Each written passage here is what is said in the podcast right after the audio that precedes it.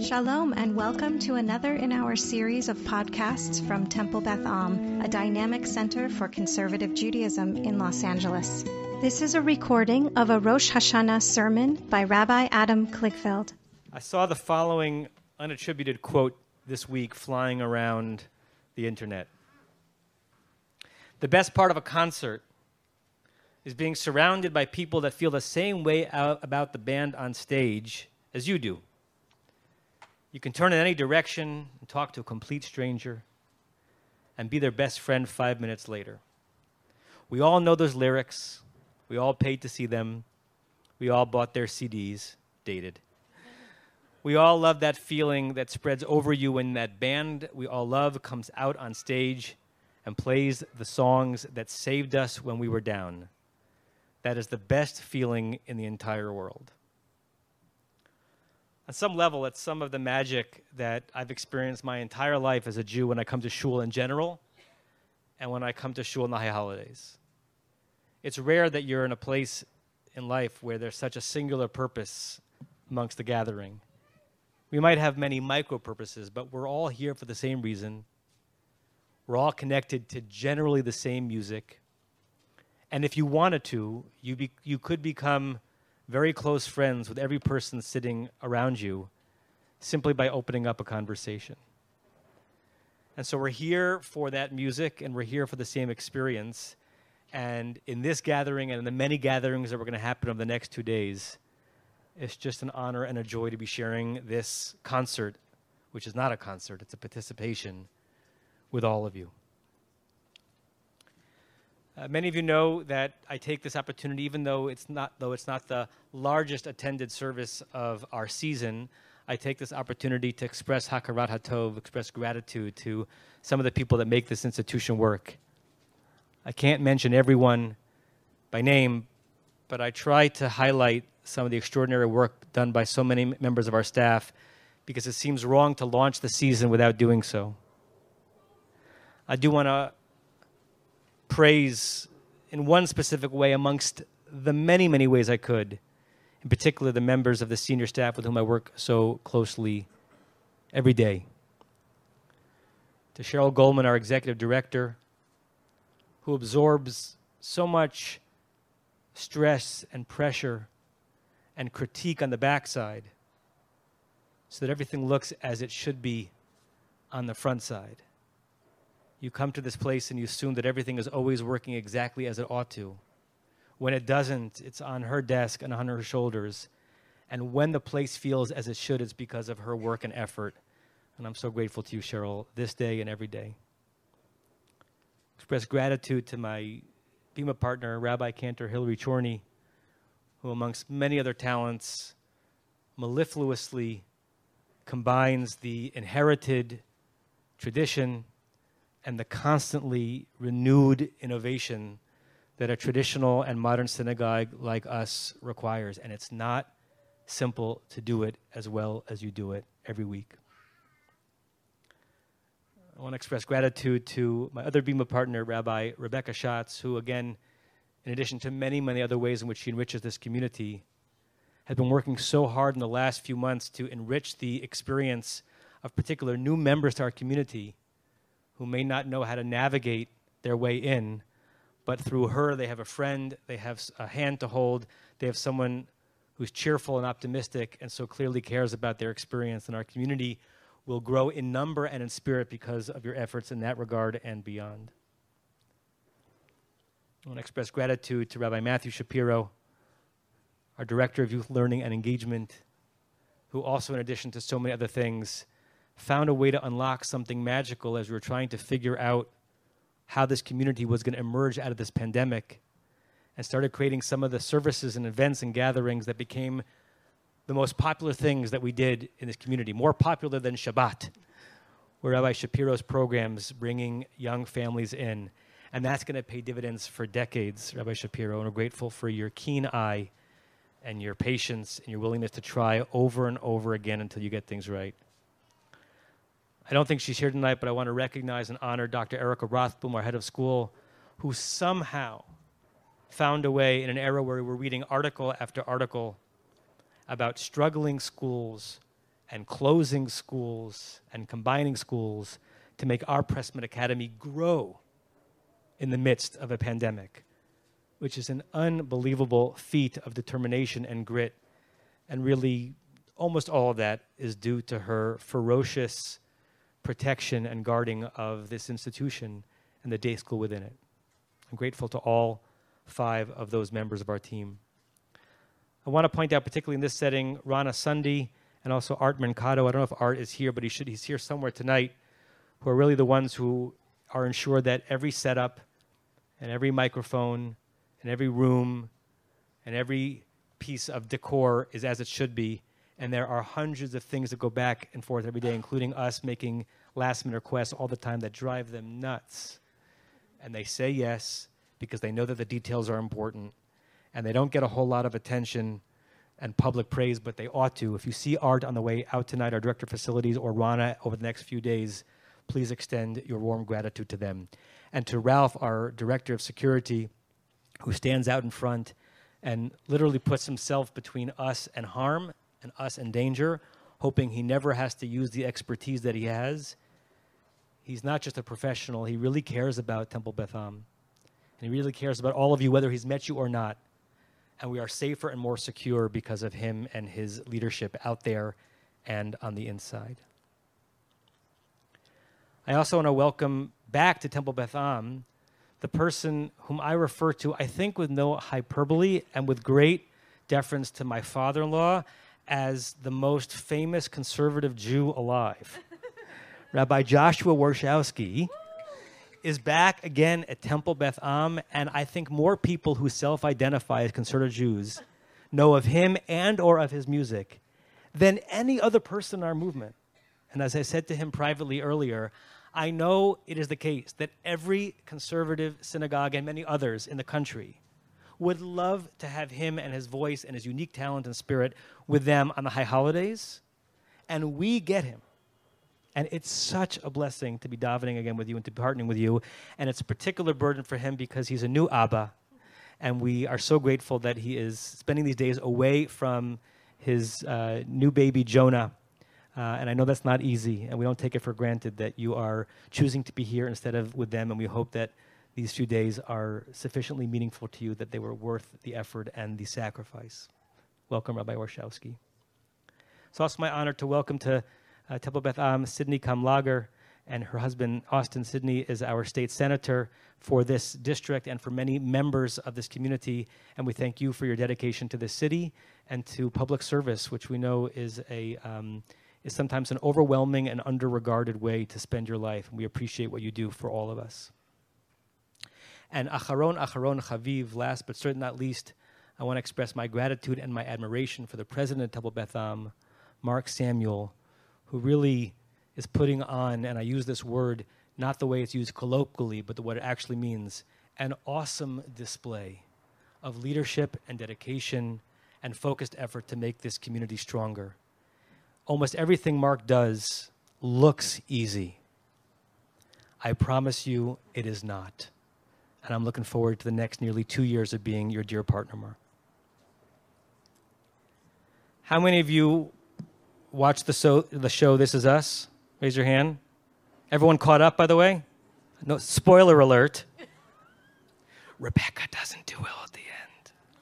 The very end of the last episode, if I spoiled it, I'm sorry, then, you know, catch up. Come on. It was, it was on a few months ago. A great NBC show.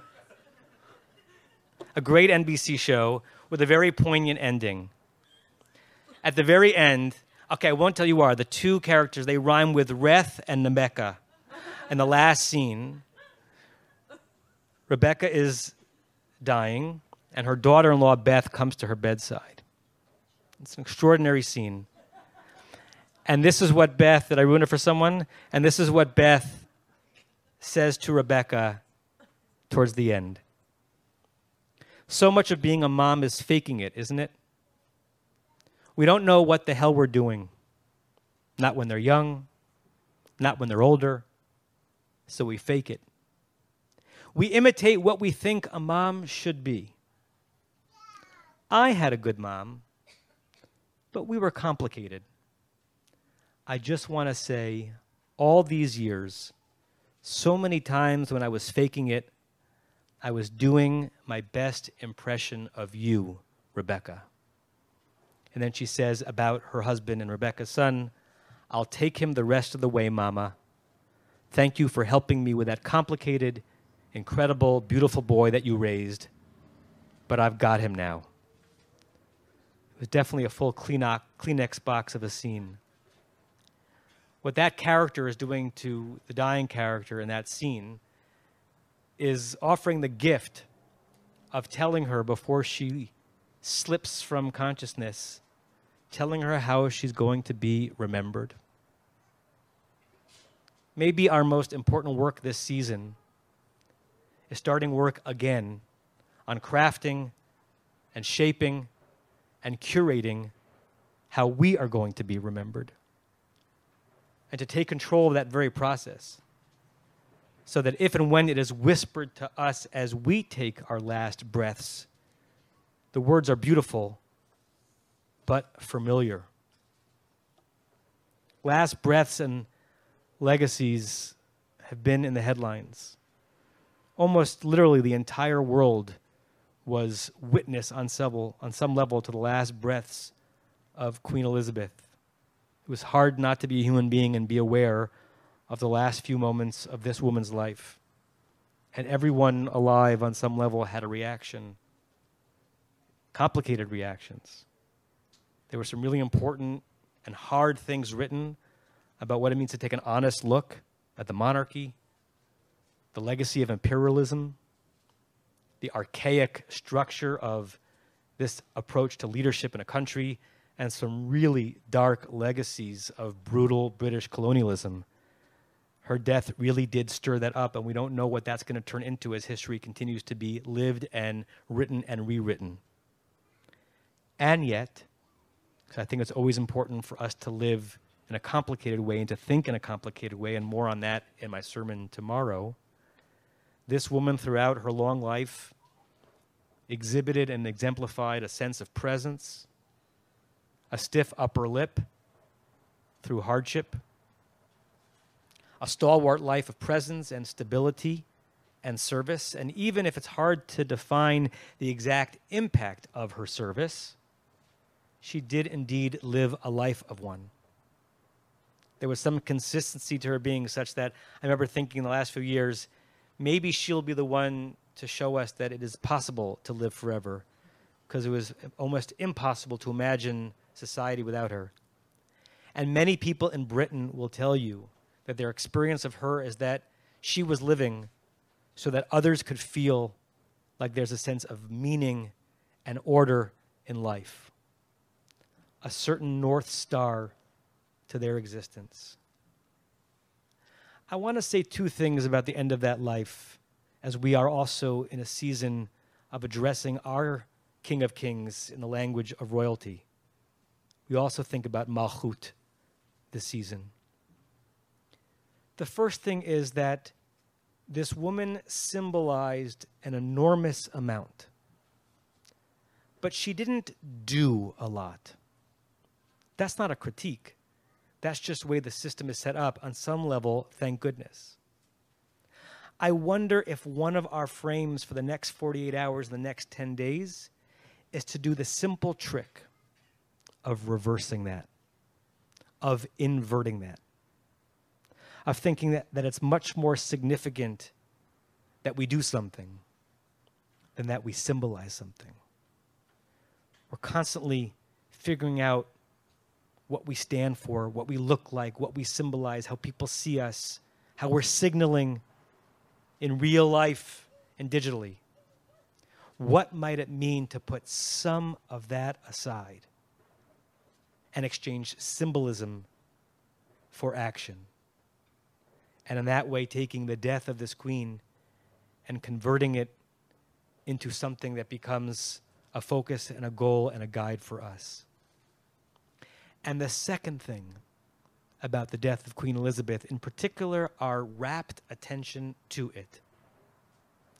The first line of the Shulchan Aruch, the Code of Jewish Law that was written in the 16th century, first in Sfat, and then there was a gloss on it in, uh, in Krakow, That in and of itself was a redoing, a recollecting of material that was written about a century and a half beforehand by a sage called the Tur.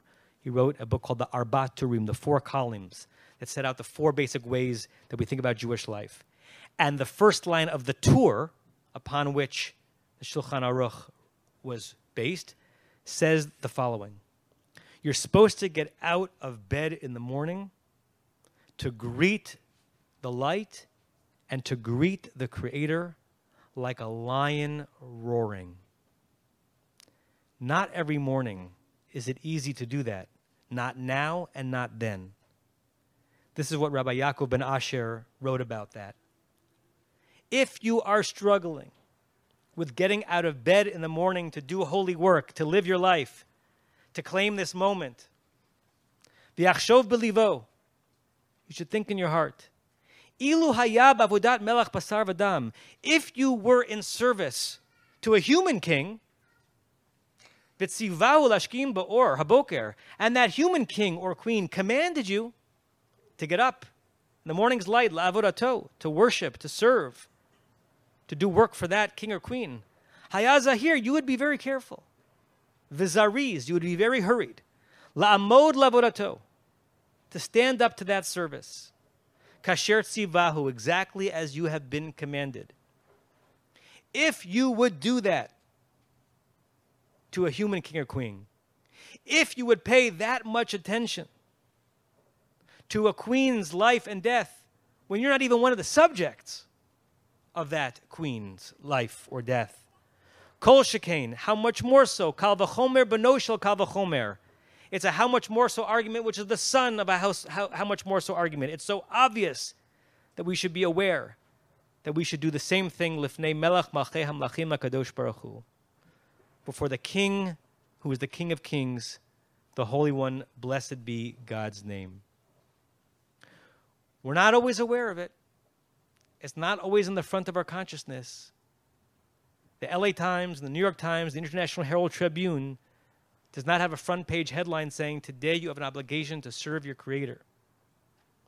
There are headlines about all sorts of kings and princes. Maybe this is a season and this is a year that we remind ourselves as we go through the many obligations and tasks of our life, earning our living and caring for our friends and family and activating for causes that we care about, that we also may want to pay attention to the Holy One, to what the Holy One th- refracted through our tradition tells us are our obligations. If we're going to pay attention to the Queen, how much more so to the King of Kings. That should be our legacy this year, too. And it starts now. And it's not easy work, but we're all in it together. You have been listening to another in our series of podcasts from Temple Beth Am, a dynamic center for conservative Judaism in Los Angeles. If you enjoy these podcasts, we invite you to write a review on the Apple Podcast site or wherever you get your podcasts. For more information about Temple Beth Am Los Angeles, go to tbala.org